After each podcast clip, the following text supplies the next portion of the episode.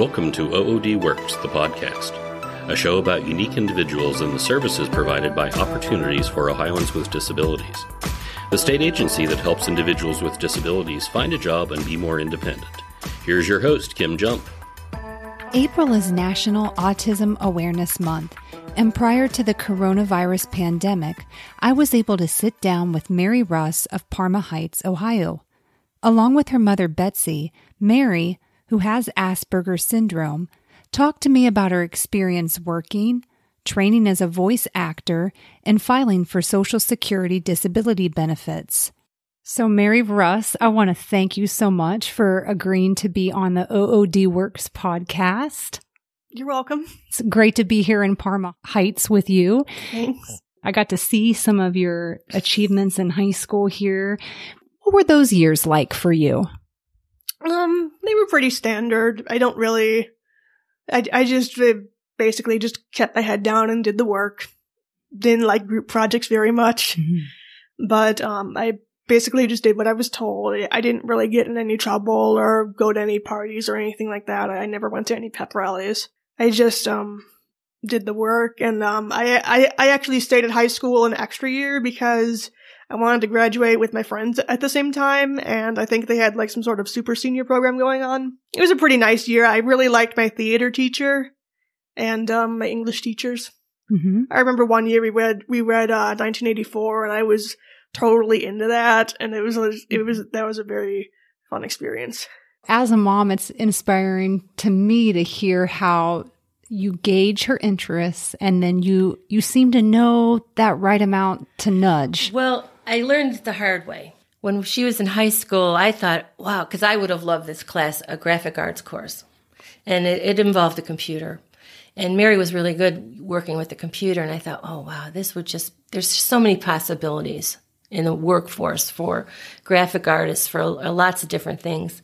So I had her, um, they accepted her into the course line and she hated it. And so, mm. like, with, you know, getting her in was a push. And then once she was in, she really didn't want it. So she ended up, though, taking a class, um, a technology class, a two year vocation. Mm-hmm. And she got an award for finishing third in the state. Mostly through high school. I think her grade point average is like 3.94. Good student. Very, very, very smart. Um, but you know, it's it's the confidence factor and the social skills and the, those sorts of things that put you over the top that maybe she has some deficits in. So, um, you know, it just takes time and maybe you never get to where you think you should be, but just to be able to be happy in where you're at. Mm-hmm. Mm-hmm. That's that's really what we're going for. yeah. Know? Be satisfied and happy where you're at. Mm-hmm. So what did you do after high school? After high school, um, I got I, I got a job at the local library as a page, and I worked mm-hmm. for that for nine years. And eventually, I just got tired of it, so I quit. Mm-hmm. And yeah. that was a couple years ago now. Yeah, it was uh, back in June 2018, I think. Okay. Something like that, 2018 or 2019. Mm-hmm. What was it like working in the library? Uh, pretty noisy, actually, especially with the kids. Did that bother you at all, or yeah, did you... I'm not very good with loud noises. So you completed a course on voice coaching. Yeah. How did you get connected with that? Um, we got a Polaris catalog in the mail, and it's got like adult education classes as well as um stuff for seniors and teenagers, I think, and one of them was voice acting. I wasn't sure about it, but mom talked me into it, and I went, and I really liked it. Even I got over my nervousness. Mm-hmm. I was feeling really depressed at the time, so I didn't really want to do anything anyway but I ended up going and it turned out to be this great opportunity. And when they, um, contacted me later asking for like a full course that was like three to four months plus a demo in Albany, um, I decided to do it. Nice. Yeah. You must have liked it. Yeah, I did like it. Yeah, to make that big of a commitment with it. Mm-hmm. Yeah. That's I had always been interested in voice acting. Like sometimes I would, I remember back in like 2008 or something like that, I, um, there was a musical that was going around Wicked. Mm-hmm. And um, I had found like a bootlegged copy of the show on Google Videos. So I decided, since I couldn't see the show since it was on Broadway or whatever, I decided I would take that bootleg, memorize the script, and do the entire thing myself. It took me several weeks. It was just a fun little exercise. Sadly, I don't have that anymore though. Wow, you must have a great memory. No, I just like basically just like watch the show, hmm record, watch the show, record. Mhm. So it was a lot of effort. yeah, a lot Yeah. of fun though. That's neat. So it sounds like for you, voice acting brings together some of those things you really enjoy. Yeah. I love voice acting in video games and cartoons and anime. It was like I've been watching cartoons and stuff like that my whole life. So it was like I always wanted to be able to do that. hmm And now I finally can. It makes me happy. So, Elizabeth, you were the one who first um, reached out to opportunities for Ohioans with disabilities, and you shared some information about your daughter. Could you help our listeners understand um, just a little bit about why you reached out? Well, I just thought it would be appropriate because Mary is on the autism spectrum. And I know there's Autism Awareness Month and perhaps other disability awareness, awareness months that maybe she could do a public service announcement for. Because she just uh, finished a course um, with voice coaches uh, through in Albany, New York. And I thought it would be just so perfect if Mary could be a spokesperson for, you know, autism or people with disabilities because um, she has one. Right. Mary, if people are interested in contacting you for voice acting, where can they find you? maryross.iconvoice.com. we had the opportunity to record some public service announcements while I'm meeting with you today. And so we're excited for our listeners to hear you on this podcast and then also at the end of some of our videos. And I'm excited for that too. it'll be really fun. Let's hear a public service announcement from Mary. April 2nd is World Autism Awareness Day. Remember to wear the color blue to raise awareness. And well, Mary um, actually was saying to me that she was afraid, Mom, I'm going to afraid you're going to die, or you know, what am I going to do? I didn't have any problem supporting her or anything like that, but what happens when I'm not here?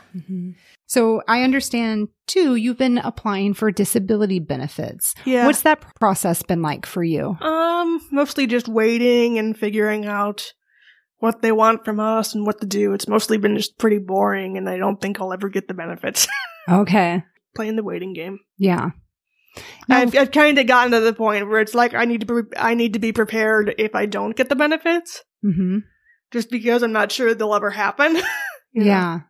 I know you're connected with a county board here hmm and would love to see you consider meeting with one of Opportunities for Ohioans with Disabilities vocational rehabilitation counselors because they too can work with you, figure out your strengths and your interests and set an Mhm. employment goal and then work with you to support you in that. They don't do any one special area. They do concentrate on in demand jobs. So I will say that. And I don't know if voice acting is considered an in demand job, but they're very creative and connected staff that are good at problem solving with you and coming up with good fits. That's Okay. really the most important thing is figuring out, all right, you've done this. What, what could we do to build on that and to, to find you a job where you're going to feel satisfied? Cause it sounds like at the library, maybe that was okay for a while, but it sounds like you got bored. Yeah, and there wasn't really uh, any opportunity for advancement either. Mm-hmm. And you needed a couldn't challenge. Work over 15 hours. I couldn't really get promoted or anything like that, and it Mhm. just wasn't for me. Your mom seems like she's your biggest fan. My Your- dad is too. and your dad is too. That Yeah. that must mean so much to you to have their support. Sometimes it's annoying because I feel like mom's trying to like push me into things I don't want to be pushed into, stuff she would want to do or stuff she wants me to do. But most of the time, it's it's it's good to have support. My my friends are supportive too. My Nice. internet friends and real life friends. hmm You know, Mary's grown, and certainly we have listeners that have children with autism, different ages. Any advice? I think it's so important to have some friends and to have that social connection. And it's important for a lot of ways too, especially for those that don't read social cues well.